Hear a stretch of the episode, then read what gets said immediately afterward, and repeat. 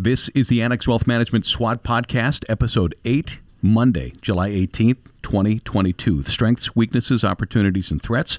Insight and perspective from members of the Annex Wealth Management Investment Committee. Joining us in the studio, Trevor Nargis, Investment Management Specialist. Welcome. Hey, thanks. Blaine Disroot, CFA, Trader Research Analyst at Annex Wealth Management. Welcome. Hi, Danny. I must apologize. Over the last couple of episodes, I have not included the fact that you are a CFA, which, in my understanding, is basically what the Eagle Scout of uh, finance. I suppose. I don't know. Come on, take it.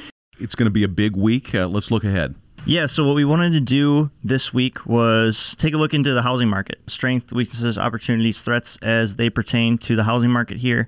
Talk about how buyers are shaping up in this environment, how homeowners are looking in this environment, and even talk about some home builders as well. Digging into strengths, strength within the housing market actually comes from the imbalance that we have from supply and demand. Strictly speaking, on the valuations of homes, the short supply that we're seeing and the abundance of demand that we've had have really pushed up prices on a typical home. Over the last year, we've had 20% increase on your average home and your median home. Just that robust demand that's out there right now is really bringing strength to that market. For existing homeowners, the run up in prices have been pretty solid now. Some anecdotes, right? People don't like paying more property taxes as they get their houses reassessed. So so that's never fun when you have to pay more in taxes. But I will say another strength is just the structure of the lending environment when it pertains to the housing market. Back in 2008, very loose lending conditions. Could practically walk into the bank, not have to do too much, get a decent mortgage and be on your merry way. Whereas right now, banks have they're still cognizant and still somewhat hurting from banks are still on the edge from 2008 and still, you know, nervous about how lax they are with their lending conditions. So being a little more stringent, you don't have a ton of leverage in the system that we saw back then. I think that those lending conditions we tend to revert to the most recent crisis and think that everything's going to be like that. But I really don't think that that's the case here, given the fact that banks have more healthy balance sheets and they're they're structured a little better. Yeah, the overall health of the banking industry in regards to housing, banks are definitely being more prudent with how they are lending, given uh, the recency of financial crisis a decade ago. Segueing into weaknesses, I had interest rates as the main focal point on this. We started the year with a 30 year mortgage rate at about 3.3%, and then in June, we were touching just around 6%. So almost doubling the cost of interest for owning a home or purchasing a home.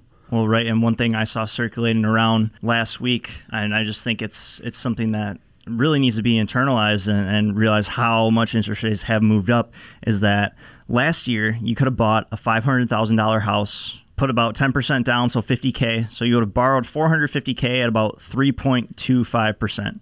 That'd be a monthly payment of a little north of 1,950 bucks. Now, at a 5.5% rate, if you wanted to have that same payment, a little north of 1950, and a 50K down payment, that would only be buying you $395,000 worth of house. 500K worth of house as opposed to 395K. That's a, that's a meaningful difference. And so I think that move up in interest rates has definitely hurt the home buyer. And we particularly see that in first time home buyers who have been getting priced out of the market. You know, you have a run up in prices. Now that run up has kind of died down a little bit. The percent change isn't as great. But then you couple that with an increase in interest rates and then consumers flooded with cash on their household balance sheets. It's putting a lot of these first time home buyers out of the market. So, demand, right? The weakness in demand. Let's couple that with two years ago, home prices were 30% less than they were. So, your $395,000 home that you just mentioned is much less house than what you would have bought two years ago. For someone that's looking for a home or was looking at a home a year or two ago, now coming back and looking again,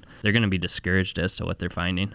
I think one final point I'll make as far as weaknesses are concerned, because it's easy to sit here and, and, harp on the housing market just given how things have run up in the past few years. But I'd say for people who are looking to purchase a home, they're hurting right now in the sense that the average home price in 1970 was about three times the median income. You take that to today, and now the average home price is roughly seven times the median income. And I just think that makes it a lot harder for people who are looking to buy a home. A house in general is one of the biggest purchases that people will ever make. It tends to be the largest item on their household balance sheet. And so I just think that that move up in prices coupled with an increase in interest rates, it just presents a weakness overall for those trying to get into the housing market.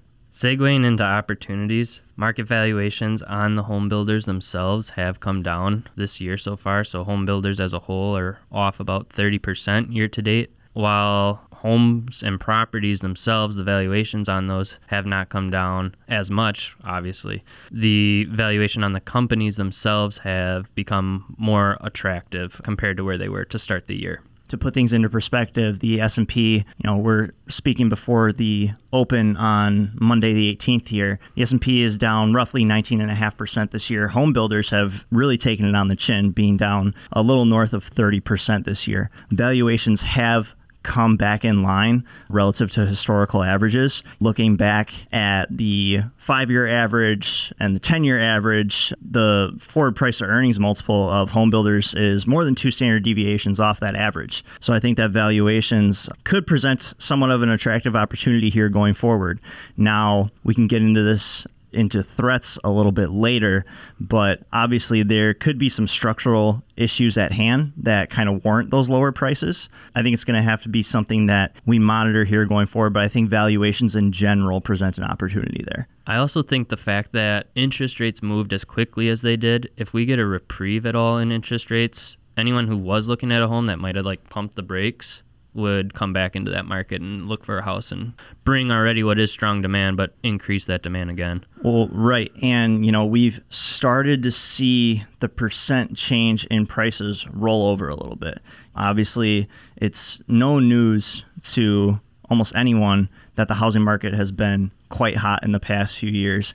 But now, looking back, the year over year change in 2020, the year over year change in 2021, we're seeing a little steeper of a drop this year than we have in those past years. And now maybe that's a function of seasonality, maybe it's, it's higher interest rates, but if we do start to see prices drop, like you said, you couple that with lower interest rates going forward, maybe we do start to see some new home buyers finally take the plunge. Exactly, finally taking the plunge and be able to uh, to get in there. Threats. What did you have for threats?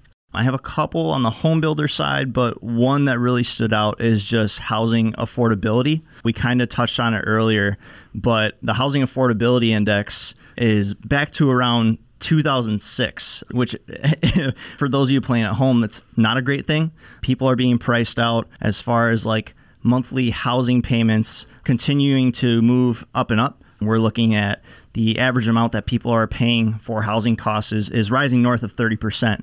And for those folks in the financial planning side of things, typically a good gauge of what to spend on housing per month is roughly 30% of your income. And so as that continues to move higher, people are getting squeezed with that, I mean, the market downturn that we've had so far this year has eaten away at savings. So people who are looking to buy a home for the first time or have not bought a home uh, yet could be looking at their down payment, and what was a good chunk of money has come down in value.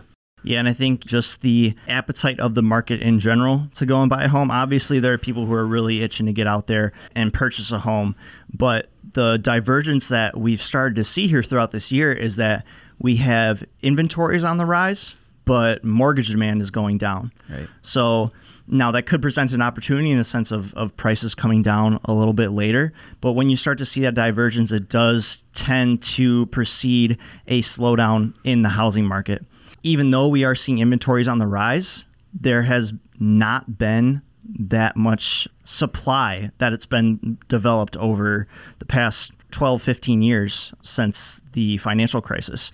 Home builders still are somewhat spooked. I think they still have 2008 in the back of their minds. And so, not being as quick to get in and build more supply just further exacerbates the shortage that we've seen. And then the final point on that another threat, I would say, to builders and the market in general is that builders are starting to see cancellations ramp up too.